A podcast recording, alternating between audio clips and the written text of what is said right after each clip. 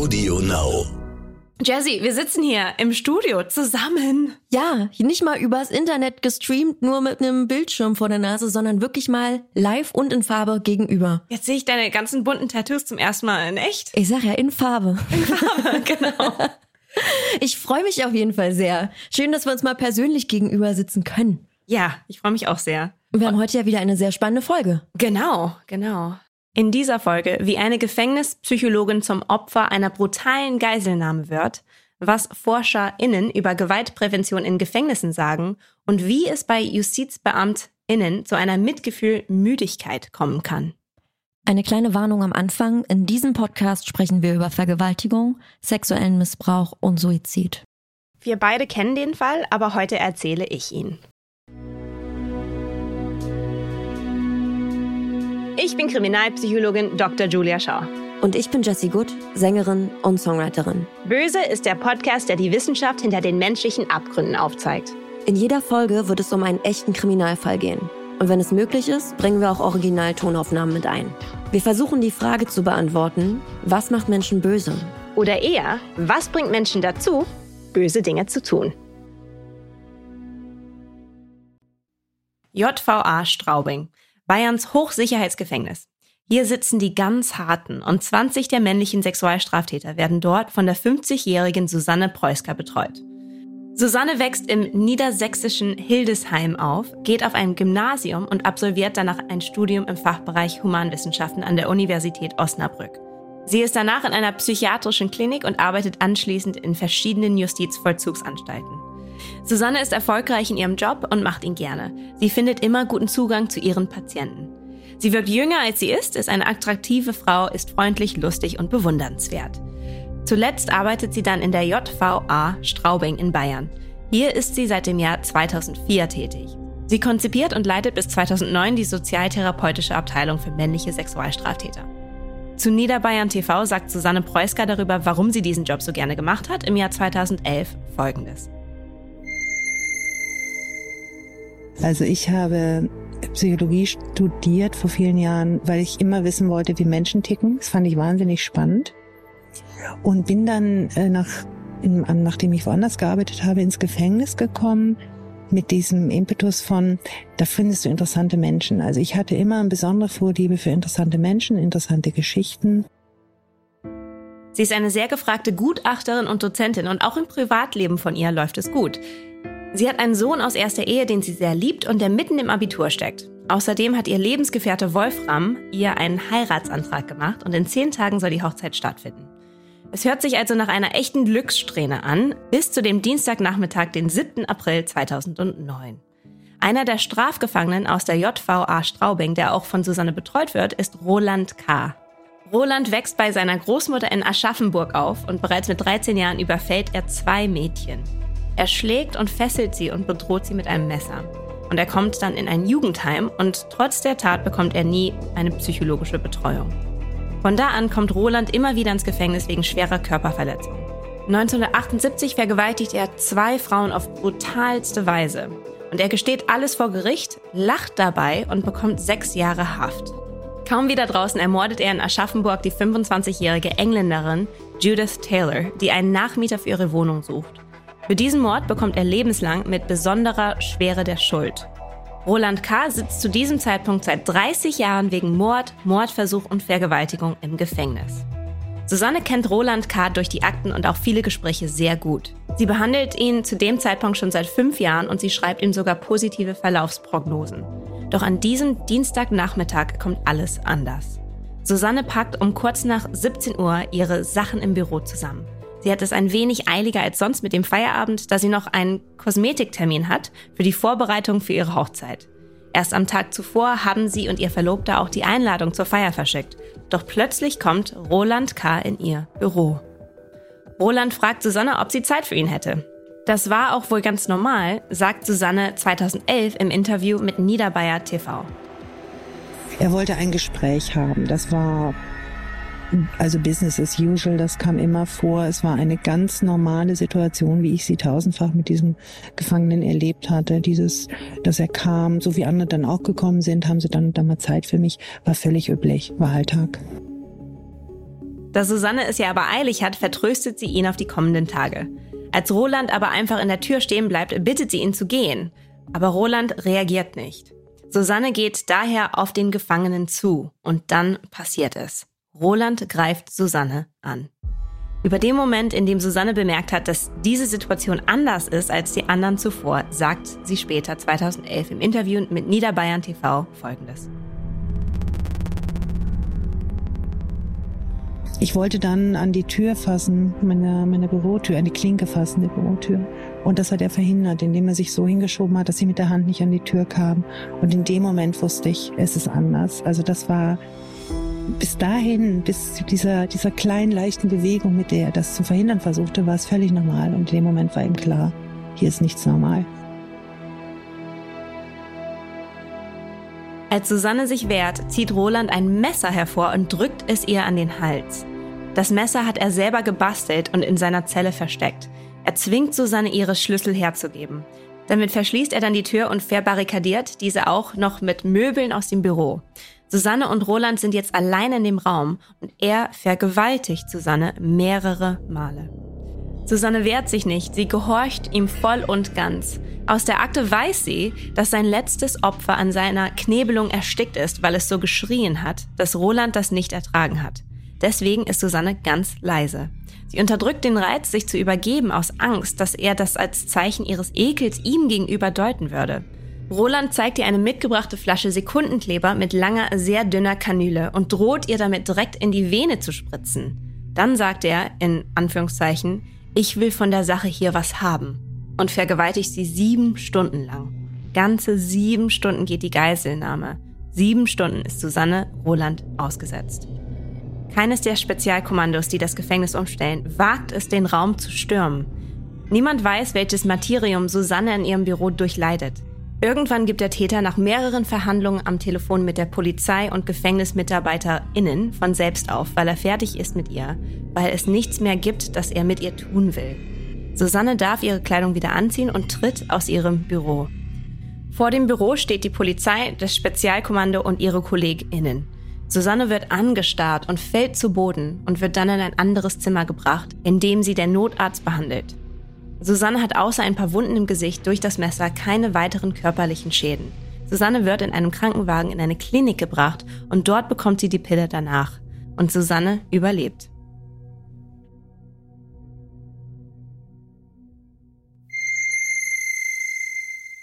Krasser Fall, krasse Story. Ähm, auch was, was man erstmal gerade als Frau, finde ich, verarbeiten muss. Sieben Stunden, sieben Stunden Hölle. Und irgendwie für mich kaum zu glauben, dass zu dem Zeitpunkt, wo das Ganze passiert ist, der Roland K. ja schon 30 Jahre lang gesessen hat, ne? Mhm. Also es ist ja 30 Jahre für deutsche Verhältnisse auch schon wahnsinnig lang. Ja, ich finde es auch ich, das ist auch so eine Albtraumsituation, weil es halt auch am Arbeitsplatz passiert. Also so ein bisschen, man denkt, man kennt diesen Menschen, man hat jahrelang schon mit ihm gearbeitet und dann passiert sowas. Es ist, glaube ich, tatsächlich, ähm, also das Weltbild wird zerstört dadurch, glaube ich, oder? Ja, ich glaube auch bei Susanne, genau in diesem Fall, die arbeitet fünf Jahre lang mit Roland K da gehst du ja dann auch zur Arbeit. Du weißt zwar, du arbeitest mit Menschen, die eine sehr gefährliche Seite haben, mhm. aber wenn du fünf Jahre mit denen arbeitest und Gefühl, das Gefühl hast, du hast einen Draht zu denen gefunden, mhm. du hast doch keine Angst mehr. Und wirst dann plötzlich eines Besseren belehrt, dass du doch immer Angst haben solltest irgendwie, ne? Oder immer, ähm, ich sag mal, einen gesunden Respekt und eine Vorsicht an den Tag legen solltest. Das heftig. Genau, man denkt auch natürlich in so einer Situation kann es nicht zu was kommen, weil mhm. er ist ja in einem in, ne, Institut und da, da sind doch überall Wächter und das, das kann doch eigentlich nicht passieren und dennoch ist es, ist es passiert. Aber der Roland K. sitzt jetzt auch seit 30 Jahren in Haft, hat also wahrscheinlich nichts mehr zu verlieren. Aber nach 30 Jahren, wo auch irgendwie über ganz lange Zeit nichts passiert ist, dann doch nochmal so auszuklinken, ist heftig. Und ich glaube, 30 Jahre ist ja auch wirklich untypisch, ist wirklich lange schon hier in Deutschland, ne? Richtig. Lebenslang bedeutet in Deutschland der Freiheitsentzug auf unbestimmte Zeit. Und nach frühestens 15 Jahren Haft kann die Strafe dann zur Bewährung ausgesetzt werden. Aber der am längsten einsitzende Häftling Deutschlands saß 58 Jahre. Also 30 Jahre ist natürlich nicht 58, aber es ist schon sehr viel für Deutschland. Ist halt auch die Frage, ob der, der 58 Jahre saß, dann vielleicht im Gefängnis auch verstorben ist. Kann sein. Ne? Ähm, ich frage mich natürlich trotzdem, wie es sein kann, dass man so lange Zeit im Gefängnis verbringen muss in Deutschland, weil bei uns ist es ja auch so, dass nach zwei Dritteln der Strafzeit quasi auf Bewährung entlassen werden kann. Mhm. Vorausgesetzt, man verhält sich auch vorbildlich in Haft. Das schließt jetzt für mich jetzt erstmal hier, also schließe ich hier jetzt erstmal aus.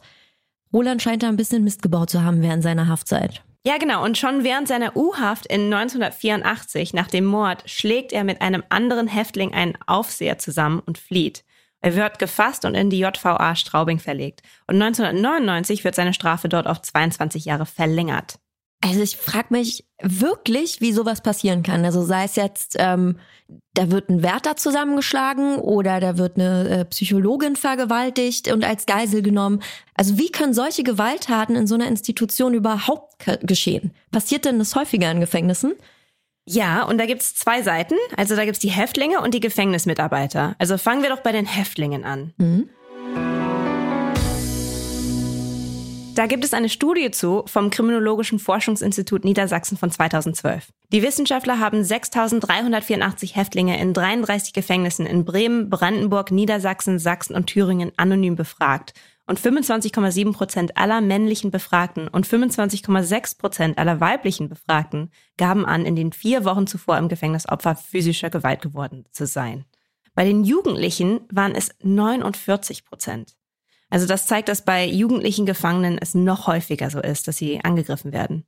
Die Gefangenen berichteten von körperlichen und sexuellen Übergriffen, von Schlägen im Sportraum und von Vergewaltigungen in der Gemeinschaftsdusche. Als besonders gefährliche Orte entpuppten sich die Gemeinschaftszellen sowie unübersichtliche Flure, Duschen und Freistundenhöfe mit dunklen Ecken. Also eigentlich genau, wie man sich das vorstellt, ne? Absolut. Also es ist auch genauso, wie du es in Filmen und Serien immer wieder siehst. Mhm. Dieser bekannte Satz, pass auf, dass dir nicht die Seife aus der Hand fällt, ne? Mhm. Damit man sich danach nicht bücken muss. Hm, hm, hm. Also leider nicht so weit weg von der Realität, was man da so mitbekommt. Richtig. Und auch mit so Witzen, ich, ich zucke da jedes Mal, wenn jemand so einen Witz macht und ich so, ihr macht euch da über sexuelle Gewalt lustig. Mhm. Also das ist auch, da müssen wir vorsichtig mit umgehen, auch ja. gesellschaftlich. Und die Zahlen, die du jetzt gerade genannt hast, das sind ja nur Zahlen aus Deutschland. In anderen Ländern ist das ja nochmal ganz, ganz anders. Mhm. Fast die Hälfte der Opfer gab an, keine Anzeige erstattet zu haben. Außerdem berichtete jeder zweite Gefangene von anderen Formen der Gewalt. Die Häftlinge wurden schikaniert, erpresst, von gemeinsamen Aktivitäten ausgeschlossen, mit Müll oder Exkrementen beworfen oder durch Lügen und Gerüchte verächtlich gemacht. Die Untersuchung ist die erste aussagekräftige Studie, die das Ausmaß des Gewaltproblems im deutschen Strafvollzug erkennen lässt. Das ist, also es ist so viel und ich, also ich verstehe auch zum Beispiel den Punkt, dass kaum jemand Anzeige erstattet. Also ganz viele ähm, melden ja dann nicht mal dem Gefängnispersonal, dass sie gerade irgendwie, ja, misshandelt wurden, weil sie Angst haben, dass, dass es dann natürlich, dass, die stehen ja dann als Verräter da, du warst petzen und dass es dann am Ende noch schlimmer wird und sie noch mehr in den Fokus geraten. Man kann ja, glaube ich, die Häftlinge untereinander auch ganz schlecht voreinander dann schützen, weil es immer Leute gibt, die im Zweifelsfall für einen anderen auch bereit sind, was auszuführen, nur um hier diese Machtposition klarzustellen. Ne? Mhm. Genau. Gruselig. Und was von außen ist natürlich immer die, ach, die Gefangenen unter sich ist doch egal. Das ist natürlich auch so ein bisschen, es wird so vergessen, so ein bisschen. Das ist mhm. auch, das sind auch Straftaten, das sind auch Gewalttaten. Also da, da muss man auch mit richtig mit umgehen. Also man kann nicht einfach sagen, hey, hier im Gefängnis ist egal, weil ihr seid doch eh schon hier. Ja, ähm, da gelten jetzt keine anderen Gesetze. Richtig. Ist ja jetzt nicht so, dass du da machen kannst, was du willst. Genau. Streng genommen könnte jeder Häftling, der dort Opfer einer Straftat wird, auch das Ganze zur Anzeige bringen und dann würde auch das wiederum verfolgt werden. Mhm. Wie ist das denn jetzt mit Gewalt am Gefängnispersonal, so wie in dem Fall Susanne Preusker? Genau, und ich wollte anfangen mit den Häftlingen, weil ich finde, das ist ganz wichtig, das zu betonen, dass natürlich auch innerhalb des Gefängnisses einfach viel Gewalt, also das System ist wahnsinnig, also ist einfach wahnsinnig viel Gewalt vorhanden schon. Also sie mhm. leben in diesem Umfeld und da ist Gewalt eigentlich eher die Norm. Und das muss man, glaube ich, einfach sehen als, als Kontext für ja. das, was ich jetzt erzähle über die Mitarbeiter. Also für Gefängnispersonal, also ich habe nichts aus Deutschland gefunden, aber in Amerika gab es eine Studie, das National Crime Victimization Survey von dem Bureau of Justice Statistics. Und das zeigte, dass im Zeitraum zwischen 1993 und 1999 die Rate der Gewalttaten gegenüber Justizvollzugsbeamten 155,7 pro 1000 Personen betrug. Und bei psychiatrischen Pflegekräften lag die Rate bei 69 pro 1000 Personen. Wahnsinn. Mhm. Das, da überlegst du dir doch dreimal, ob du einen Job im Gefängnis annehmen möchtest, egal in welchem Bereich und egal wie spannend es ist, doch da interessante Menschen kennenzulernen, wie die Susanne Preusker so schön sagte. Ja, und es gibt auch dementsprechend in dem, in dem Report äh, kam auch Turnover, war ein großes Wort. Also, dass ganz viele Menschen anfangen und ganz schnell wieder, wieder rausgehen und ganz schnell mhm. andere Jobs sich suchen aus dem Grund. Also ja. nicht nur natürlich, aber das ist ein Teil davon. Das glaube ich sofort. Aber müssten, müsste man nicht ja einfach, ich sag mal, bessere Sicherheitsvorkehrungen treffen? Ja, also es möglich ist.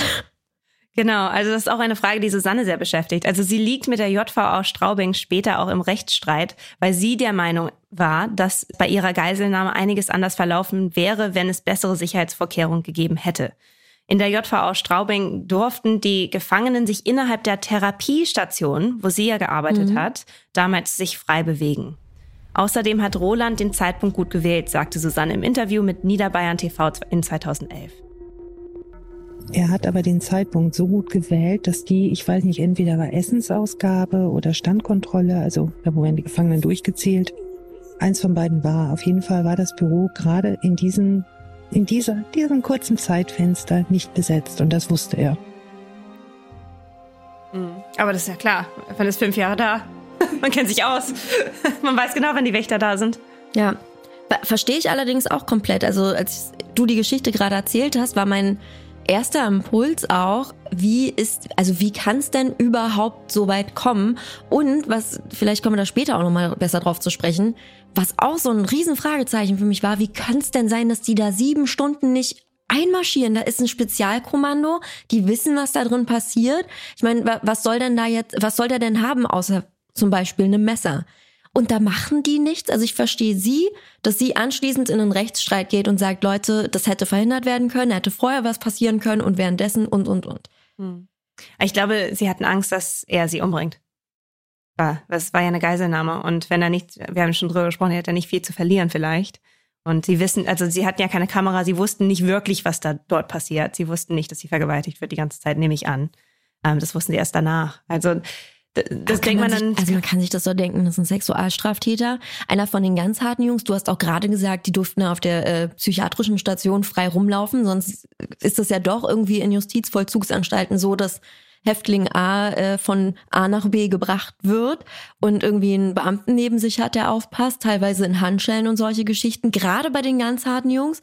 Und da dürfen die sich dann frei bewegen und irgendwie umspringen. Also es ist. Aber es muss ja so sein, weil, also therapeutisch gesehen, muss man ja Vertrauen gewinnen. Und wenn da die ganze Zeit jemand sitzt in Handschellen und man sich nicht frei bewegen kann, dann ist das ganz, ganz schwer, glaube ich, therapeutisch auch effektiv zu, zu sein. Mhm. Also ich verstehe auch, dass Therapeuten selber das nicht unbedingt wollen, dass da die in, Hand, in Handschellen sitzen. Also ich kenne das auch eigentlich nur ohne. Also, dass jemand draußen vielleicht steht vor der Tür und dass es so einen Notknopf gibt oder sowas. Das kenne ich. Also das ist schon außergewöhnlich, dass hier niemand kam. Mhm. Aber das, wie gesagt, er hat sich das Timing ja auch genauso ausgesucht wahrscheinlich, dass da weniger Leute waren. Es war nach, sie war auf dem Weg nach draußen. Also es war alles außergewöhnlich. Mhm. Und dann kommt man eher ja in so eine Situation, dass Würdest du so einen Job machen? Ist. Interessiert mich. Würdest du so einen Job machen? Ich dachte, ich wollte so einen Job machen. Also im Bachelor, als ich ähm, äh, Forensic Psychology beziehungsweise Rechtspsychologie studiert habe, ähm, da habe ich mit meinem Professor Stephen Hart gesprochen und habe gesagt, ja, ich möchte eigentlich ganz gerne mit, mit ähm, Gefangenen arbeiten im Gefängnis, aber als Frau kann ich doch bestimmt nur mit Kindern arbeiten. War so ein bisschen, ich muss wahrscheinlich in so eine Jugend, ne, ins Jugendgefängnis. Und er guckt mich an, wie? das stimmt doch nicht. Ähm, und zwar, meine Angst war genau sowas. Mhm. Also genau was hier passiert, ist, ist, das war genau die Angst, die ich hatte, dass man als Frau vielleicht eher attackiert wird. Aber eigentlich hat er gesagt, es ist besser meistens als Frau, weil die Männer sich meistens also es geht eher darum, dass sie dich beeindrucken wollen. Sie mhm. wollen eher, dass du, dass sie sie cool findest. Um, ähm, und da es kommt ja, da findest du mal einen weniger. anderen Zugang. Verstehe. Genau. Es gibt dieses eigentlich weniger Gehabe kann man für sich nutzen, wenn man eine Frau ist. Ja. Genau. Und genau. auch noch was auf dem Kasten hat. Genau. Das schüchtert ja eh viele Männer ein. Also, ähm, genau, aber eigentlich ist, hat er dann auch gesagt, man wird eher weniger angegriffen als mhm. Frau, sogar als Mann. Gut mal angenommen, man verschärft jetzt diese ganzen Sicherheitsvorkehrungen und es gibt mehr Notrufknöpfe, mehr Personal ähm, vor den Türen, was aufpasst und weiß ich nicht, was es noch für Optionen gibt. Meinst du, man könnte denn so Gewalt in Gefängnissen besser vermeiden? Also bringt das dann was? Also es gibt auf jeden Fall Forschung zu dem Thema, also wie wir Gewalt vermeiden können in Gefängnissen. Ähm, und dazu gibt es eine Studie von David Cook. Und hier liegt der Fokus darauf, wie komplexe Institutionen neu organisiert werden können, um die Gewalt zu verhindern. Also da geht es nicht um einen Menschen oder ein, eine Situation, sondern um das ganze, die ganze Struktur. Also wie das Gefängnis aufgebaut ist. Also auch Gewalt unter Häftlingen zum Beispiel. Richtig, genau. Okay. Das ist, und das ist ganz wichtig, weil diese Kultur der Gewalt halt, da muss man erstmal dran gehen oder da muss, mhm. das muss man erstmal verbessern.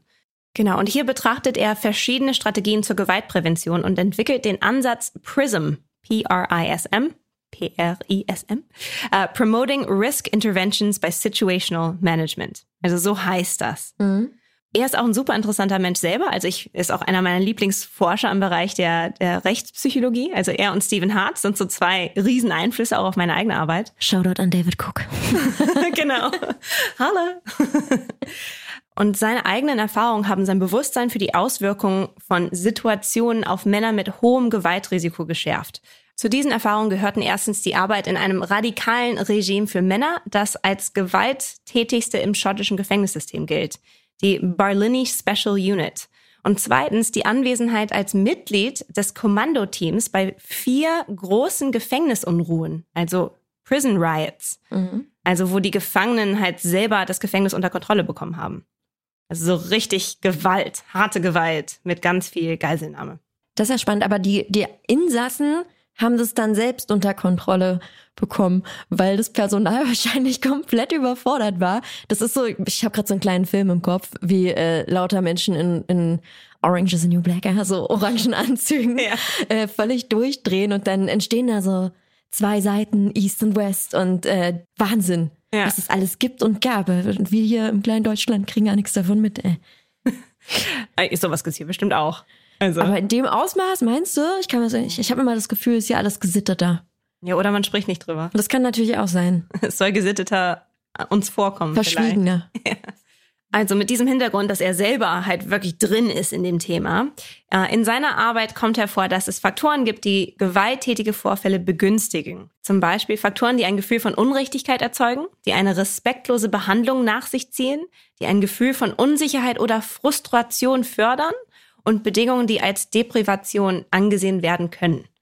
Also das sind alles Sachen, die das Gewaltrisiko fördern. Aber ist ja klar, wenn man ja, Menschen klar. schlecht behandelt, dann ja, ich bin ja, ich bin auch so, wenn ich mich ungerecht behandelt fühle, dann werde ich besonders schnell wütend und aufbrausend. Genau. Und ähm, was man natürlich auch gerade in Gefängnissen hat, da haben ja die Gefangenen ganz oft untereinander ihre eigenen Hierarchien. Da geht's immer viel um Respekt, ja. Also wenn du hier reinkommst, du bist der Neuling, du hast aufzupassen, wie du dich da und da so und so verhältst und du musst dir was verdienen und Respekt, Respekt, Respekt, ne? Und wenn man da irgendwie direkt falsch reingeht, dann kann das natürlich auch schneller eskalieren. Genau. Was ich auch super interessant finde, ist, dass er gefunden hat, dass beides eine zu strenge und eine zu nachlässige Sicherheit gewaltfördernd wirken kann. Also mhm. das erste, also ne, zu streng durch die Notwendigkeit, das Gesicht zu wahren. Also dass, wenn es zu viel Gewalt gibt von den Wächtern, dann will man sich halt wehren, weil es mhm. ist too much. Irgendwann hat man einen Breaking Point und man, man schlägt zurück. Und das zweite, das erzeugt Angst, weil man auch eher angegriffen wird, wenn es auch nicht genug Personal gibt zum Beispiel. Ja, und vielleicht aber auch, wenn du das Gefühl hast, du darfst, also wenn die Leine jetzt zu locker gelassen wird, meinst du, ne? Mehr Zuckerbrot statt Peitsche, du hast zu viele Freiheiten. Darum geht's ja auch so ein bisschen zu streng oder so zu locker bleiben. Das ist ja auch so, du, inwieweit nimmst du denn jetzt noch die Justizvollzugsbeamten wirklich ernst, wenn die da so locker easy mit dir ein Kippchen rauchen und zu entspannt sind? Nee, darum geht's gar nicht. Ähm, es geht eher darum, dass äh, Gewalt unter Häftlingen also ah, okay. das ist das quasi, dass die Wächter einen nicht mehr beschützen. Also wenn es zu wenige gibt, dann, dann machen die Wächter ja nicht mehr ihre Rolle wirklich, mhm. nicht mehr ihren Job. Und dementsprechend gibt's dann unter den Häftlingen viel mehr Gewalt. Ja, okay. Und das verstehe. ist negativ natürlich für die Gewalt an sich, aber auch dann schiebt man natürlich auch die Verantwortung auf die Wächter und sagt, mhm. warum habt ihr mich nicht beschützt? Ja, okay, verstehe. Zu den gefängnisinternen Risikofaktoren gehörten auch das Ethos, dass Gewalt akzeptabel ist, also halt diese Kultur der Gewalt. Ne? Mhm und auch das Versäumnis, gewalttätige Mitarbeiter zu bestrafen, die willkürliche Anwendung einer Einzelhaft als Reaktion auf einen lokalisierten Verstoß, also wenn man Menschen mhm. zu schnell ne, separiert und sagt, du musst jetzt in Einzelhaft. Körperliche Bedingungen, die unhygienisch eingeschränkt überfüllt oder ohne grundlegende Einrichtung waren. Also, dass man zum Beispiel kein Klopapier hat. Das war in äh, England großes Thema. Ganz viele Gefangene hatten kein Klopapier. Also, das ist, weil, weil es auch teilweise in England natürlich auch so teilweise privatisiert, also privatized ist, mhm. ähm, ist dann auch halt, wo gehen wir das Geld aus? Und dann kommt schon mal dazu, dass einfach, nee, wir wollen, wollen nicht Geld ausgeben für Klopapier. Und das ist natürlich Brauchen so. die ja nicht.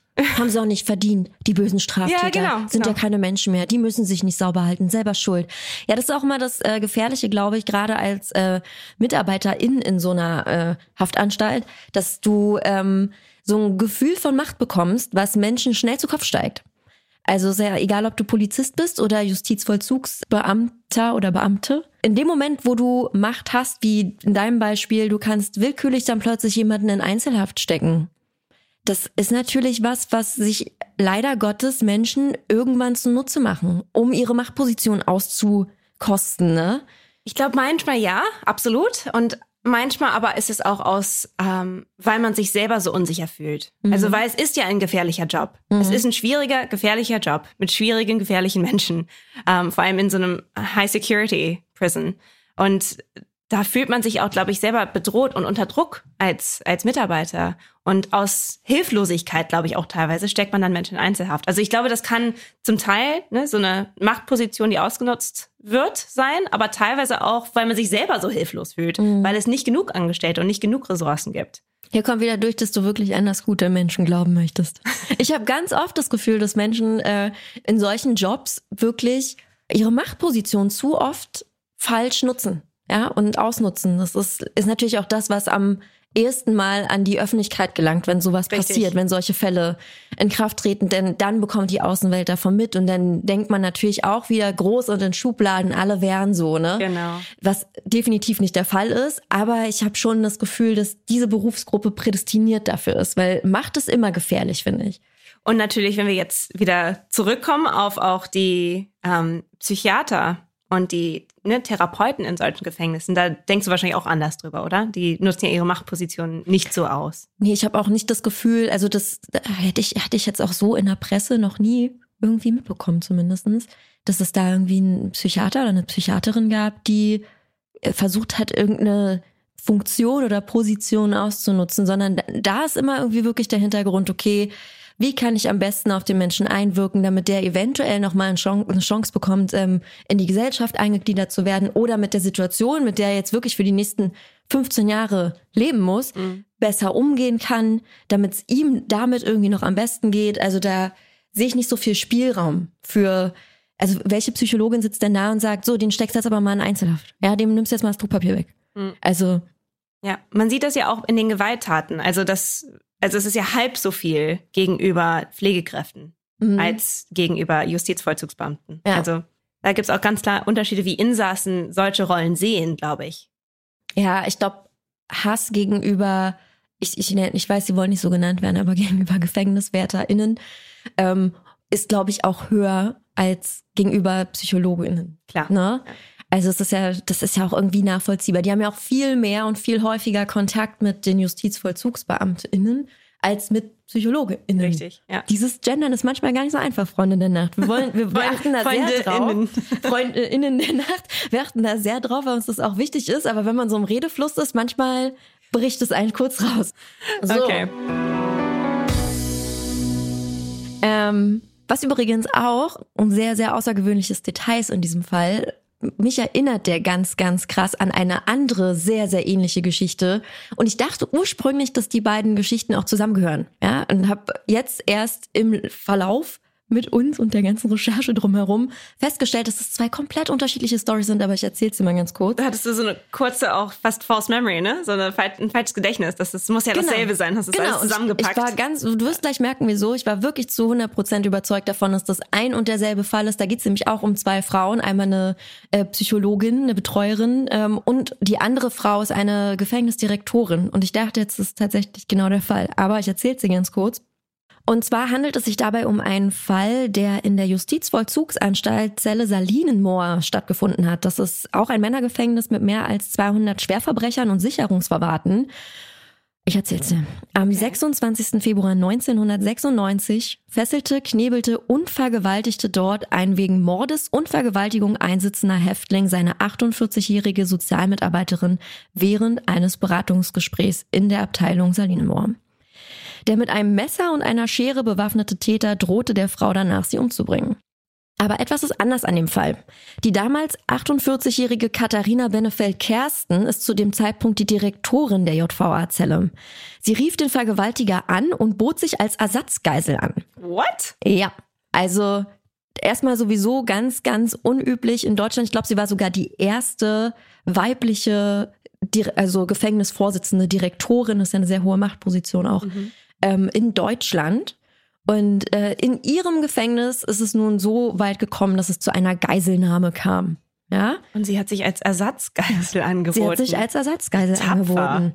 Ja, ich, ich kenne ja ein paar Hintergrundinfos und ich weiß, es war gar nicht so die, diese, dieser Mut, ich rette jetzt die Frau. Es war eher so, trotz was hier in meinem Gefängnis, kann ich sein, lass ich nicht durchgehen. Ich, äh, ich bringe da jetzt mal wieder Ordnung rein. Also eher stolz und ja, ich würde eher Pflichtbewusstsein. Ja, genau. Auf, und vor allen Dingen auch Anerkennung, weil sie als Frau in so einem Beruf ähm, war auch nicht besonders anerkannt. Also sie hat es da wirklich sehr, sehr schwer gehabt und ich glaube, das spielte da auch mit rein, dass sie sich irgendwie nicht die Butter vom Brot nehmen lassen wollte.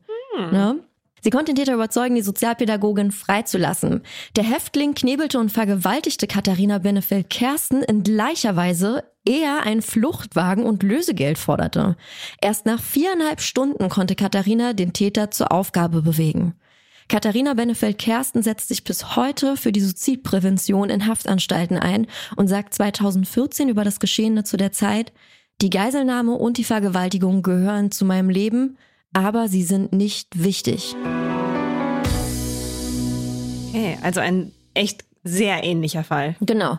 Und ich dachte, wie gesagt, ähm, die Sozialpädagogin, die dort auch vorher als Geisel genommen wurde, das ist jetzt Susanne Preusker und Katharina hätte sie gerettet. Nein, die Fälle liegen 13 Jahre auseinander, aber sie sind sich so wahnsinnig ähnlich. Ähm, das fand ich, das fand ich total spannend. Bei so einer Geiselnahme gibt es doch aber bestimmt auch psychologische Konsequenzen, oder? Also sind denn Psychologinnen in solchen Situationen selber auch gefährdet? Also ich stelle mir das jetzt halt so vor, so eine Gefängnistherapeutin, die hat natürlich jetzt Erfahrung und weiß besser damit umzugehen, aber bei all den Geschichten und Erfahrungen, die sie macht, braucht sie doch dann bestimmt selbst auch eine Therapie. Mhm. Das ist ja bei ganz vielen Therapeuten und Psychologen, die so harte Jobs machen oder mhm. Menschen, die harte Jobs machen insgesamt, ähm, ist es immer, ist es immer Thema. Also was macht man jetzt mit den Menschen, die mit diesen Themen ständig umgehen? Ähm, und überträgt sich das dann einfach weiterhin. Also wenn die dann Therapie macht, hat dann der Therapeut, braucht der auch Therapie. Ja. Aber genauso stelle ich mir das vor. Also du, das ist ja mit die Menschen, diese Menschen, mit denen du dich umgibst, das ist, du saugst ja ganz viel emotional auf, wie so ein Schwamm. Ja. Und wenn du eine Gefängnispsychologin bist, äh, das ist ja, das ist, muss so ein krasser Job sein, dass ich mir denke, da brauchst du wahrscheinlich selbst irgendwie fünfmal die Woche Therapie. Mhm. Es gibt auch ähm, andere Jobs, wo ich habe einen Freund, der, der so online so Cybercrime-Sachen macht und der guckt sich auch ganz, ganz harte Sachen an. Und der muss jeden Freitag, muss der selber, er muss drüber sprechen. Also es ist Teil von seinem Job, dass er tatsächlich auch Therapie selber bekommt. Ähm, aber es gibt da einen Bericht, auch da habe ich nicht viel aus Deutschland gefunden, aber es gibt einen Bericht des US-Justizministeriums und das listete mehrere der Gefahren und Risiken auf, denen Justizvollzugsbeamte ausgesetzt sind. Also es gibt arbeitsbedingte Gefahren, psychosoziale Gefahren, psychische Gesundheitsrisiken wie Stress oder Burnout und es gibt natürlich auch körperliche Gesundheitsrisiken wie Verletzung und Tod, wie in unseren beiden Fällen. In den Vereinigten Staaten gaben Personen, die in Gefängnissen arbeiteten, an, im Laufe ihrer Karriere durchschnittlich 28 Gewalt-, Verletzungs- oder Todesereignisse erlebt zu haben und durchschnittlich zwei Übergriffe auch erlitten zu haben selber. Solche Statistiken enthalten oft keine verbalen und sexuellen Belästigungen natürlich. Also das kommt noch dazu. Ja, das kommt wahrscheinlich täglich dazu. Genau. 28. Innerhalb einer Karriere 28 Übergriffe. Das ist, also ich überlege gerade, ich habe noch nie 28 Jahre für jemanden gearbeitet, das kommt auch schon mal dazu. Aber das, wie, wie oft passiert das, wenn man innerhalb einer Karriere, von mir aus, du arbeitest da drei Jahre oder vier Jahre, mhm. 28 Mal, das ist, das ist doch, das ist ja so viel. Wie oft kommt es denn dabei zu psychologischen Problemen beziehungsweise Auswirkungen? Dazu gibt es auch eine Studie und diesmal aus Kanada. Ähm, 2021 haben Forscherin Nina Fusco und ihre Kollegen und Kolleginnen gefunden, dass Justizvollzugsbeamte und Mitarbeiter von Gesundheitsdiensten im Gefängnis über extrem häufige Ereignisse von PPTE, also potenziell psychologisch traumatische Ereignisse am Arbeitsplatz berichteten. 32,6 Prozent der Justizvollzugsbeamte haben PPTEs erlebt, sowie 17,2 Prozent der Mitarbeiter von Gesundheitsdiensten im Vergleich zur allgemeinen Bevölkerung mit nur 9,2 Prozent. Das heißt also, Wächter bzw. Ähm, Justizvollzugsbeamte erleben fast doppelt so viele PPTEs als forensische Psychologen und andere Mitarbeiter von Gesundheitsdiensten. Ist, ist irgendwie schon klar, aber ist natürlich trotzdem interessant, weil es doch ein Riesensprung ist. Genau, und das ist aber auch einstimmig mit dem, was wir ja schon wissen über Gewalttaten. Ja. Das ist ja dasselbe, dass es doppelt so viel ist gegen Wächter. Ähm, was ich auch interessant finde, ist, wie unterschiedlich Menschen mit PPTEs umgehen. Also nicht jeder, der einen PPTE erlebt, ist traumatisiert. Deswegen nennt man sie potenziell. Ne? Also mhm. das, es kann dazu kommen und bei manchen Menschen kommt es dazu, aber es ist nicht immer der Fall. Und das ist bei, es gibt keine Situation, die automatisch traumatisierend mhm. ist. Also auch Krieg zum Beispiel. Das ja. denkt man, alle müssen traumatisiert da rauskommen, sind auch viele, aber nicht jeder. Man kann auch posttraumatisches Wachstum zum Beispiel haben oder man kann eine Situation einfach nicht als traumatisch empfinden, aus irgendeinem Grund. Das sehen wir ja hier auch wieder äh, schön an dem Fall Katharina Bennefeld-Kersten und Susanne Preusker. Susanne Preusker ist anschließend schwer traumatisiert und Katharina Bennefeld-Kersten geht irgendwie sehr gefasst mit der, mit, mit der Situation um und sie hat ja ähnliches durchlebt. Also auch vier Stunden mit ihrem Geiselnehmer eingesperrt und vergewaltigt mhm. hat um ihr Leben gebangt. Ähm, und zwei Frauen, die komplett anders mit ihrem Schicksal in dem Moment umgehen.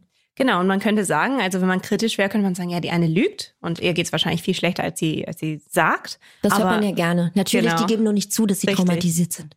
ja, da, da, kommen wieder alle Hobbypsychologen raus. Genau. Ähm, und da bin ich auch immer skeptisch. Also ich äh, glaube Menschen schon meistens wenn sie sagen, ja, mir geht's eigentlich tatsächlich okay. Vor mhm. allem bei sowas hat man ja viel Mitleid. Also es gibt ja viele Menschen, die ne, eigentlich da sind und sagen, ja, das war doch bestimmt ganz furchtbar. Ähm, es ist natürlich so, dass manche von diesen PPTEs, das, beziehungsweise manche Menschen, die PPTEs erleben im Gefängnis, ähm, starke negative Reaktionen haben. Und Justizvollzugsbeamte und Mitarbeiter von Gesundheitsdiensten in Gefängnissen zum Beispiel berichteten von mehr Schwierigkeiten mit Suizidgedanken, also 40,3 Prozent von Justizvollzugsbeamten und 32,2 Prozent von Mitarbeitern von Gesundheitsdiensten hatten schon mal Suizidgedanken. Suizidplänen, also auch da 16,2 Prozent und 11,3 Prozent jeweils. Und versuchten Suizid war auch viel höher als in der Bevölkerung. Also 5,4 Prozent von Justizvollzugsbeamten haben schon mal versucht, sich das eigene Leben zu nehmen. Wahnsinn. Ihr seht mich hier nicht schweigen, ich schweige. also es ist äh, auch dieser Sprung ähm, zwischen der Gedanke bis hin, ich plane das jetzt tatsächlich. Gut, es ist jetzt noch die Hälfte, aber es ist immer noch so, so eine große Zahl, wie ich finde, 16,2 Prozent, die nicht nur denken oder daran denken, sich umzubringen, sondern tatsächlich vielleicht sogar schon die ersten Schritte einleiten. Der Sprung ist zwar groß, aber es ist immer noch so eine Riesenanzahl an Menschen, die das da natürlich, oh Gott, ich will mir das nicht vorstellen, ne? Mhm. was das mit Menschen macht. Deswegen äh, überlegt euch, ob ihr im Gefängnis arbeiten wollt.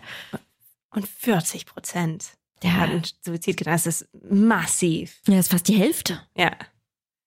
Auch die sogenannte Mitgefühlmüdigkeit ist ein großes Problem. Also das ist ein Begriff tatsächlich. Mhm. Und die Faktoren, die mit dieser Mitgefühlmüdigkeit verbunden sind, sind schlechtes Urteilsvermögen, Apathie, der Wunsch aufzuhören natürlich, mhm. Äh, Energiemangel, Reaktionslosigkeit, Gefühllosigkeit und Gleichgültigkeit.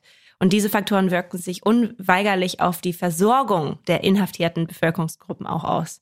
Das heißt, wenn ich nicht mehr Mitgefühl zeigen kann mhm. als Therapeutin oder auch als Wächter, ähm, ist es natürlich so, dass ja, das ist schwer, den Job zu machen. Deswegen, ich wollte gerade sagen, ist man dann noch am richtigen Arbeitsplatz. Ne? Das ist ja irgendwie, gerade auch Empathie ist so, so eine wichtige Schlüsseleigenschaft, um so einen Job ausüben zu können. Mhm.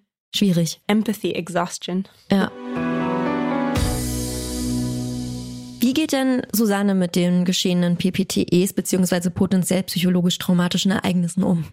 Also Susanne besucht mehrere TherapeutInnen Und Vergewaltigung und sexueller Missbrauch zählen in der Traumaforschung zu jenen Traumaformen, die besonders zerstörerisch wirken. Und sie führen oft zu posttraumatischen Belastungsstörungen und anderen Traumafolgestörungen, weit häufiger als bei anderen Traumata, wie zum Beispiel Naturkatastrophen. Also PsychologInnen haben in Studien festgestellt, dass Opfer von Gewaltigung viel häufiger, also in etwa 50 Prozent der Fälle, mit einem Trauma zu kämpfen haben, als zum Beispiel Überlebende einer Naturkatastrophe. Da sind es ungefähr 4,5 Prozent. Und der Grund ist wahrscheinlich, dass eine Vergewaltigung halt kein Schicksalsschlag mhm. ist, sondern man ist komplett alleine mit der Situation. Und in dem Moment ist man das einzige Opfer oft. Mhm. Und es, es zerstört auch dieses Glauben an die Menschen. Ja. Das war auch gerade mein erster Gedanke. Also wenn mein Haus niedergerissen wird von einer Flutwelle, ja, wir hatten jetzt auch so schlimme Überschwemmungen in, in Deutschland, dann ist das natürlich furchtbar und ein ganz, ganz harter Schicksalsschlag. Aber da sind erstens viele Menschen von betroffen und man hat so das Gefühl, das ist höhere Gewalt. Ja, das kommt von oben, das ist Wetter, Natur. Ja, das, das hätte keiner kommen, sehen und verhindern können. Mhm. In einem Fall von einer Vergewaltigung beispielsweise, wo ein anderer spezieller Mensch involviert ist, auch dann noch in so einer Situation, wo man natürlich denkt, das hätte man doch verhindern müssen und können, ja, in einer Justizvollzugsanstalt. Das ist, da, da fragst du dich ja auch, wie, wie kann es sein, warum ausgerechnet ich? Ich glaube, dieses Gefühl, Opfer zu sein, ist da noch mal viel ausgeprägter als ja, bei diesem Naturkatastrophenbeispiel jetzt. Genau. Aber auch da, ich finde es ich, ich finde, das muss man immer wieder sagen, weil wir unterschätzen das, glaube ich, vor allem bei Vergewaltigungssituationen, ähm, dass also auch in Anführungszeichen nur 50 Prozent waren davon traumatisiert. Also ich glaube, wir müssen auch vorsichtig sein, dass wir Menschen nicht einreden, dass sie ein Trauma haben müssen. Ja. Weil das machen wir, glaube ich, manchmal. Wir tun dann, äh, ja, so, dass ich glaub dir nicht. Also dir muss es doch furchtbar geben. Genau, und genau. Wir gehen automatisch und so, oh Gott, was, was dir passiert ist, du Arme. Und, und dann geht's aber auch nur darum und nur genau. um, um Mitleid spenden und nur um zeigen, dass wir mitfühlen und wie furchtbar das sein muss und wir sind für dich da und wir helfen. Natürlich ist es schön zu sagen, hey, wir sind, wir sind da, egal was ist, komm jederzeit zu uns. Ja. Aber jemandem dauerhaft einreden, du musst da völlig zerstört sein und Gott, wie überstehst du das nur? Ich glaube, das macht's auch nicht besser. Nee, und ich glaube, da fühlen sich auch manche dann schuldig, dass es ihnen nicht schlechter geht. Mhm. Also ich, da, da gibt's ganz interessante psychologische Phänomene, die da mitwirken. Und ich glaube, wir müssen einfach auch Menschen glauben manchmal, wenn sie sagen, in beide Richtungen. Mir geht's furchtbar oder mir geht's, mir geht's eigentlich okay. Und ich möchte jetzt auch nicht, dass mein Leben komplett nur über dieses Thema mhm. geht. Also das ist ja auch, das kann ja, man ist eh schon Opfer von einer Gewalttat. Da will man doch auch nicht zusätzlich, wenn möglich natürlich, will man nicht, dass es das ganze Leben definiert. Ja. Das sagt ja auch Katharina Benefeld-Kersten, ist bestimmt nicht mehr mein Leben. Ähm, welche genauen Folgen trägt denn Susanne nach der Tat mit sich? Also Susanne erzählt die Geschichte so oft, wie sie kann, weil sie wahnsinnig darunter leidet. Also sie gehört zu den 50 Prozent natürlich dazu, die ne, das als traumatisch, als sehr traumatisierend empfunden haben. Und damit sie nicht jedes Mal die Nerven verliert, wenn sie nur dran denkt, erzählt sie halt immer wieder diese Geschichte. Mhm. Und ihr Alltag ist ja schwierig. Susanne bekommt immer wieder Panikattacken und Angstzustände. Also ich will natürlich nicht sagen, das ist, das ist natürlich auch eine normale Reaktion. Also ja. es geht natürlich viel nicht gut nach sowas. Vor allem sieben Stunden ist schon hammerhart. Eines ihrer größten Ziele, das sagt sie 2013 zum ZDF, ist, dass sie wieder fliegen will. Ich möchte unbedingt erreichen, einen Flieger besteigen zu können, weil es ist schon so, dass ich habe immer noch ein Problem mit geschlossenen Räumen. Also ich kann so dieses Gefühl, ich bin irgendwo eingeschlossen, kann nicht raus. Das ist nach wie vor ein Problem. Deswegen auch mag ich nicht fliegen und das, ja, das möchte ich unbedingt nur erreichen. Also sie bekommt eine sogenannte Expositionstherapie. Was ist das? Also bei Expositionstherapie geht es darum, immer mehr, immer näher an die Situation wiederzukommen, die man machen will. Also wenn man fliegen will zum Beispiel, stellt man sich zuerst vor, wie wär's, also mach die Augen zu, stell dir vor, du bist ein Flieger und dann kontrollier deine Panik, kontrollier deine Gefühle. Und dann geht's halt immer mehr und okay, du stellst dir vor, du bist jetzt äh, im, im Flughafen und, und dann geht man vielleicht auch schon mal in den Flughafen. Mhm. Ist man vor Ort und dann muss man die auch da wieder, bis man das unter Kontrolle hat und die Angst in der Situation unter Kontrolle also, hat. Stück für Stück näher auf das zu, was einem so Angst macht. Richtig. Und okay. dann am Ende ist es tatsächlich so, dass man, auch wenn man immer noch Angst hat, steigt man dann in den Flieger. Man muss und, stellen, okay. Genau, irgendwann ist es dann soweit oder sollte es soweit sein, ähm, dass man tatsächlich, tatsächlich auch die Situation wieder erlebt. Also Susanne äh, schafft es ins Leben zurück und sie überwindet einige von diesen Ängsten, auch durch zum Beispiel Expositionstherapie. Und sie lernt in verschlossenen Räumen ruhig zu bleiben und kann mit ihrem Sohn wieder einkaufen gehen. Ein anderer Teil für die Expositionstherapie für sie ist, sie geht auch durch ein Gefängnis in Magdeburg. Susanne lenkt sich auch ab, also sie schreibt viele Krimis und Ratgeber über Hunde. Also früher hat Susanne wohl nie Hunde gehabt, doch ein Jahr nach der Tat holte sie sich den American Staffordshire Emmy, eine kleine Kampfhündin, die ihr Sicherheit gibt. Das habe ich auch in der, innerhalb von meiner eigenen Familie schon mal erlebt, dass einer, da wurde ihm, bei ihm wurde eingebrochen und er hat sich direkt zwei Kampfhunde gekauft. Crazy. Dabei, also ich mag ja den Begriff Kampfhund nicht so gerne. In Berlin sagen wir Listenhund. Listenhund? Ja, weil, weil die halt auf einer Liste stehen, dass äh, wenn man die halten möchte, besonders harte Auflagen erfüllt werden müssen. Die dürfen halt nirgendwo ohne Leine rumspringen und immer nur mit Maulkorb und so. Ähm, das sind ja vom Wesen her, ja, es sind zwar Terrier, aber es sind vom Wesen her super süße Hunde und super liebe Hunde und nicht halb so gefährlich wie ein Schäferhund oder ein Dackel, ja. So. Deswegen finde ich immer dieses Kampfhund, ja, die haben halt so ein, so ein Haifischgebiss, ne. Also wenn die zubeißen, dann wird's bitter, natürlich. Aber das ist bei jedem Hund.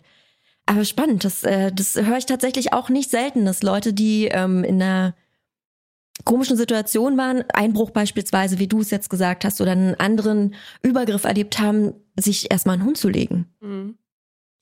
Es fühlt sich so ein bisschen an, dass man so ein bisschen Kontrolle hat und ein bisschen sicher. Also vielleicht auch lehnt man sich dann rein. Man denkt direkt an Kampfhunde. Auch ähm, äh, man denkt direkt so an Kampfhund. So ein Beschützer an seiner Seite. Ja, genau. Was übrigens die falsche Herangehensweise ist, um sich einen Hund zu holen. Ja. Man muss, dann, dann sind die äh, Alpha-Bedingungen hier nicht geklärt, wenn man denkt, der Hund beschützt einen. Nee, es sollte andersrum sein, sonst lässt sich der Hund nicht erziehen.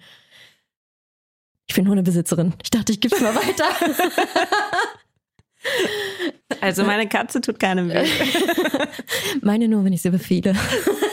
So soft. Susanne Preusker hat doch auch ein Buch geschrieben. Richtig. Es heißt Sieben Stunden im April und schildert die Geiselnahme und die Vergewaltigung. Und sie sagte darüber auch Folgendes. Also für mich war das ganz entscheidend, ein ganz entscheidender Schritt. Wobei das Schreiben war der entscheidende Schritt. Das in diese, so erstmal eine Distanz zu schaffen, überschreiben, das hat mir sehr gut getan, mir sehr geholfen. Außerdem äußert sie sich einige Zeit nach der Tat kritisch zur Entlassung von Straftätern aus der Sicherheitsverwahrung. Ein Jahr nach dem Urteil gegen Roland veröffentlicht sie in der Zeitschrift Fokus einen Appell an Richterinnen und Beamtinnen des Strafvollzugs und sie warnt darin vor zu viel Naivität und Optimismus bezüglich der Therapierbarkeit von Sexualstraftätern. Auch schwierig. Das ist auch schwierig. Ja, also ich verstehe das, wenn du selber Opfer geworden bist, dass, dass man so denkt und fühlt. So viel Wut aber hat. ich denke mir auch bei einer Psychologin, ich weiß, das ist auch gemein, aber ich denke mir, du solltest es doch besser wissen.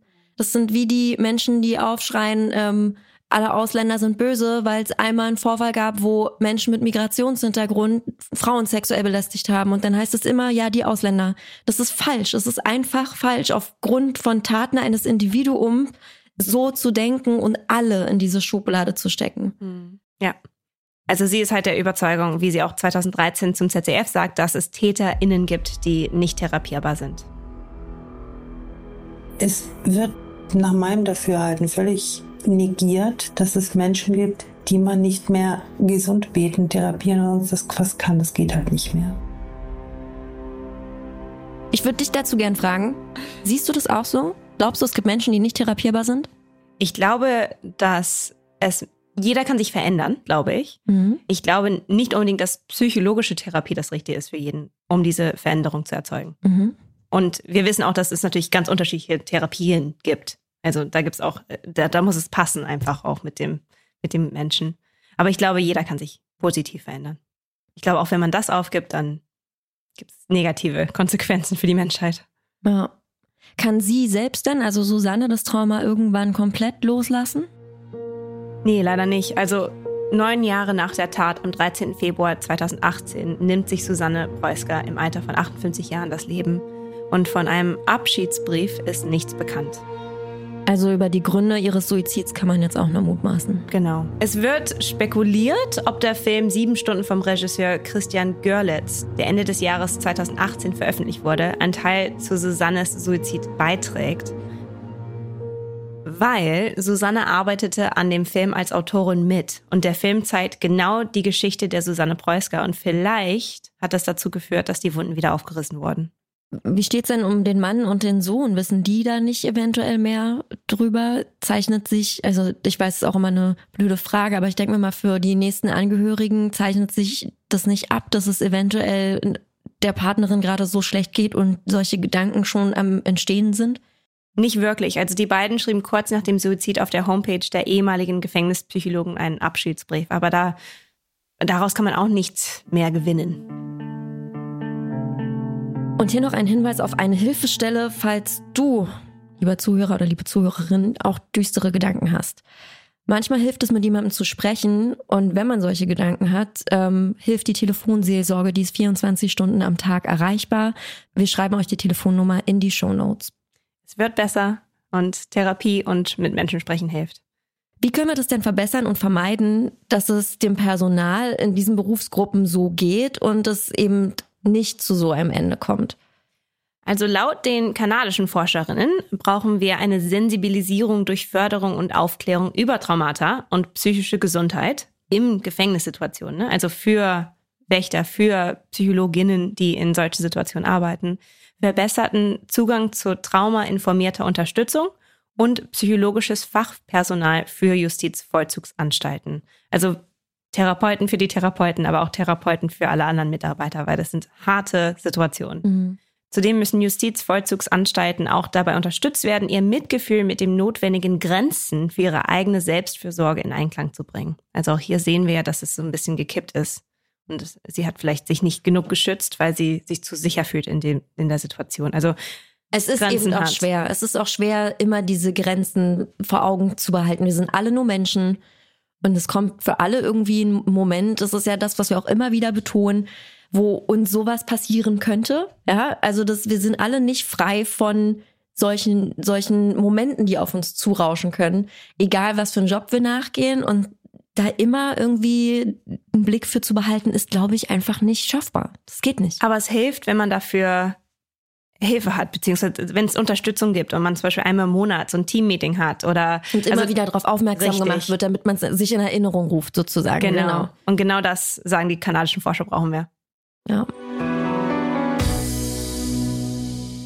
Zu Roland K. nochmal zurück gegen den wurde doch mit Sicherheit auch ermittelt, oder? Der hat ja, das war, war ja eine ganz klare Straftat im Gefängnis gegen eine Mitarbeiterin.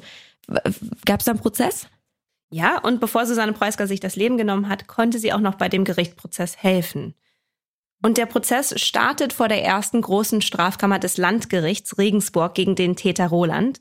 Die Frage hier ist, ob sie auch als Nebenklägerin an dem Prozess teilnehmen soll. Also ihr Mann und ihr Sohn sind dafür. Ähm, was ist denn jetzt genau der Unterschied zwischen sie ist äh, als Zeugin geladen, weil sie das Opfer ist, oder sie ist Nebenklägerin? Genau, also Geschädigte einer Straftat haben die Möglichkeit, neben der Staatsanwaltschaft quasi als weitere AnklägerInnen aufzutreten und selbst oder durch die Rechtsanwaltschaft als NebenklagevertreterInnen aktiv an dem Prozess teilzunehmen. Susanne entscheidet sich dann auch dafür, auch wenn sie sich davor sehr fürchtet.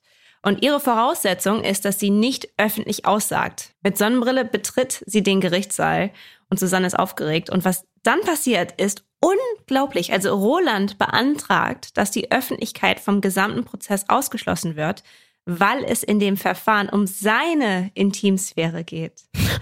Was? Also es ist eigentlich kein Moment, wo man lachen darf. Entschuldigung.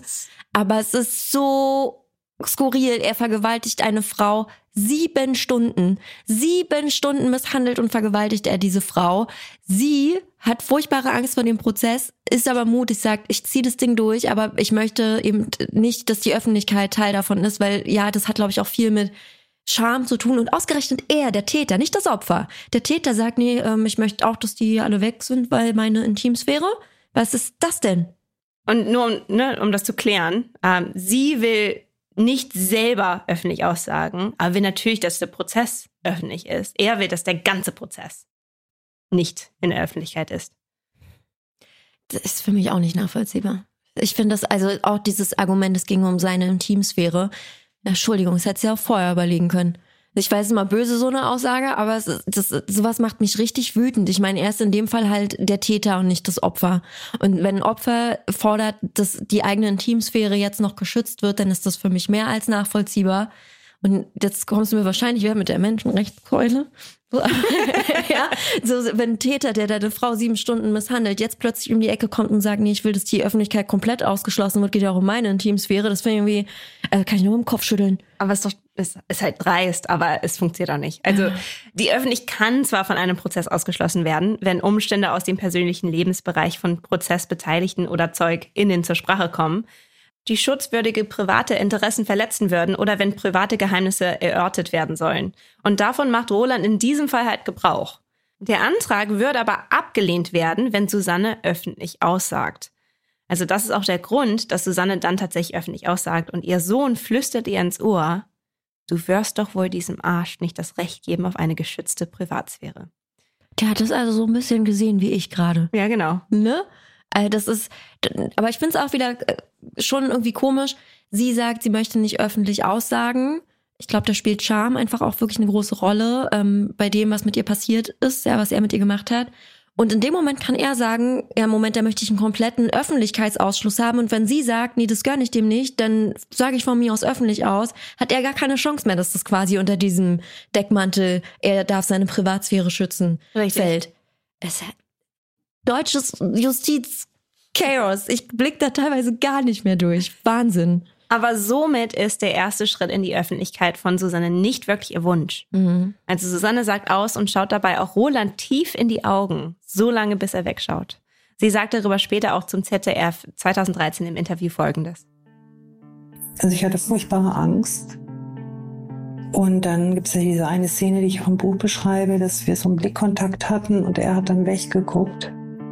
Und das war so, so ein Moment, wo ich so ein, so ein Stück Würde zurück hatte, wo ich so ein Stück Kontrolle wieder hatte. Wie ist das Urteil ausgefallen für Roland? Also Roland K. wird im Mai 2010 zu 13 Jahren und 9 Monaten Haft und anschließender Sicherheitsverwahrung verurteilt.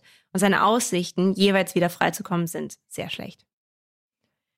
Empfindet ähm, Susanne ihm gegenüber denn Hass oder Wut oder sagt sie dazu irgendwas? Ja, sie sagte später, dass sie seinen Gesichtsausdruck nie vergessen wird. Sie konnte ihn wohl auf der Stelle zeichnen. Wenn sie in der Stadt einen Mann sah, der Roland ähnlich sah, zuckte sie zusammen. Und da Roland einen fränkischen Dialekt hat, ertrug sie es auch nur schwer, wenn andere Menschen mit diesem Dialekt gesprochen haben. Was ich auch spannend finde, weil wir jetzt viel über ihre Ängste auch gesprochen haben und auch über die verschiedenen Therapien, die sie gemacht hat, um äh, wieder zur Normalität zurückzufinden. Also sie geht dann durch ein Gefängnis, damit sie da irgendwie wieder ja normaler leben kann und äh, auch in geschlossene Räume kann und so. Sie hat einen Brief an Roland geschrieben, was ich persönlich nicht erwartet hätte. Aber mhm. sie schreibt, äh, sie hat einen Brief an ihn geschrieben und äh, wusste auch ganz, ganz viele private Details aus seinem Leben durch die knapp fünf Jahre Therapiesitzungen mit ihm. Und sie schrieb ihm eine Art Abrechnung, die auch nur er verstehen würde. Also ich, ich zitiere mal einen ganz kurzen Absatz aus diesem Brief. Ich habe in dem vergangenen Jahr oft an ihre Großeltern denken müssen und an die Geschichte von dem Jungen, der in das Fell eines Hundes weint. Sie haben so viele Menschen enttäuscht und angelogen. Aber sie haben mich nicht zerstört. K. Also der Brief enthielt die Botschaft, dass er ihr viel Leid zugefügt hatte und sich ihr Leben durch seine Taten radikal verändert hatte. Dass es ihm aber letztendlich nicht gelungen ist, sie zu zerstören. Der Brief wurde an Roland zugestellt. Das war zuerst gar nicht so erwünscht, aus Sorge, es würde Roland nicht gut tun. Auch ein spannender Nebenpunkt irgendwie, dass man dem Opfer da im Prinzip ja gar nicht den Freiraum lässt, sich nochmal mitzuteilen und da auch sehr an den Täter dann auch denkt, wie ich finde. Ich glaube, wenn wir Opfer, ähm, wenn Magst wir alle Briefe von Opfer, äh, Briefe von Opfer weiterleiten würden, dann ähm, wäre das keine gute Situation. Für die Reintegration von Menschen im Gefängnis. Die müssen ja, ja auch aber bei ihm war ja zum Beispiel auch relativ klar, dass es wahrscheinlich nicht mehr rausgeht. Also er hat ja so, so viele Jahre schon im Gefängnis verbracht und dann immer wieder von vorn. Da kann man jetzt ja nicht über äh, Reintegration sprechen irgendwie bei ihm in dem Fall. Vielleicht ist es wirklich, er, er hat jetzt genug Strafe, man muss ihn jetzt nicht noch mit ähm, Hassnachrichten bombardieren. Das auch, aber auch, ähm, ich glaube, auch innerhalb des Gefängnisses, da haben wir auch schon drüber gesprochen, er kann ja auch Straftaten da ja. begehen. Wollen wir alles vermeiden. Ja. Fakt ist, Susanne ist da aber ganz hartnäckig, ne? Also sie will, dass dieser Brief im Prinzip zugestellt wird und äh, geht dann sogar in einen Gerichtsstreit und schafft es, dass Roland den Brief doch noch zugestellt bekommt. Antworten wird er ja allerdings nie. Hat er auch nie. Mhm. Hier sieht man so ein bisschen, dass sie wahrscheinlich die Machtverhältnisse wieder zurückrücken wollte. Ne? Mhm. Also sie wollte ihm zeigen, dass sie ihn verletzen konnte und so ein bisschen die Kontrolle hatte, auch wie im Gerichtssaal. Sie hat ihm ja immer wieder in die Augen gestarrt. ja, dieses Anstarrspiel, ne? Wer guckt als erstes weg? Ja. Also das mache ich manchmal mit meinen Stiefkindern. So, da, da geht's dann darum, wer guckt als erstes weg. Das ist, äh, das ist schon so ein, so ein, ich brauche Macht zurück. Ist ja auch komplett nachvollziehbar bei dem, was passiert ist. Ja. Sie sagte auch später, in Anführungszeichen, ich hatte mich bei diesem Menschen geirrt und ganz offensichtlich etwas übersehen. Das quält mich beinahe mehr als die Tat selbst. Es hat mein ganzes Vertrauen in mich, meine Wahrnehmung, meine Fähigkeiten und Sicherheiten dieser Welt erschüttert.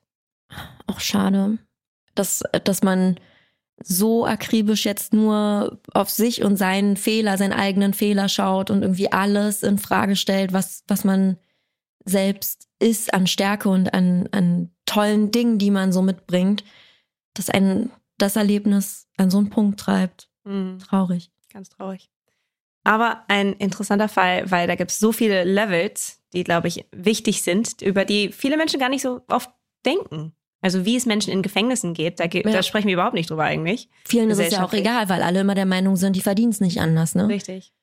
Um, ähm, und genau das möchte ich halt hinterfragen, dass wir das fragen, wie sieht, sieht diese Situation aus und auch was hat das für ähm, Auswirkungen für Menschen, die dort arbeiten mhm. und darunter halt auch PsychologInnen.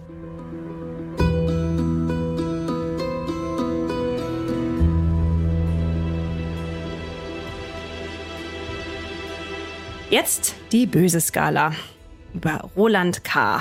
Was glaubst du? Ist Roland K.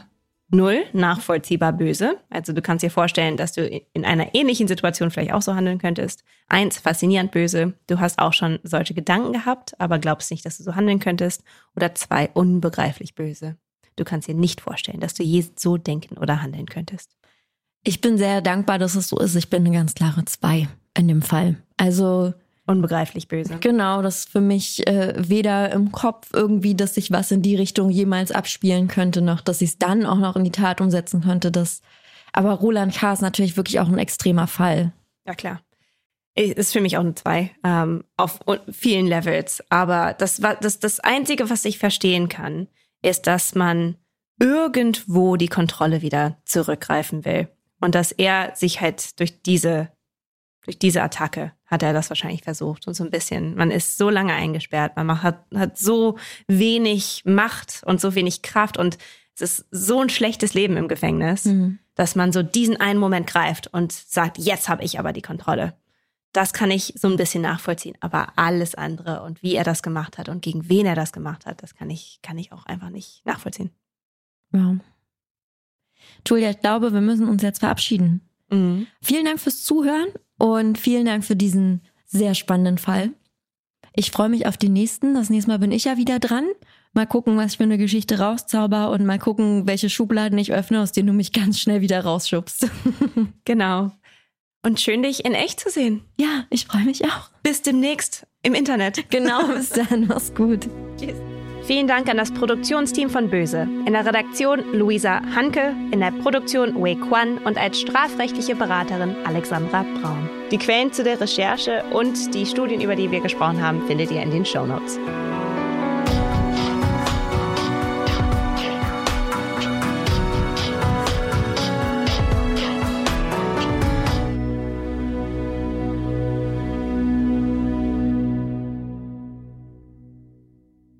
In der nächsten Folge sprechen wir über den spannenden Fall vom Kannibalen von Rothenburg.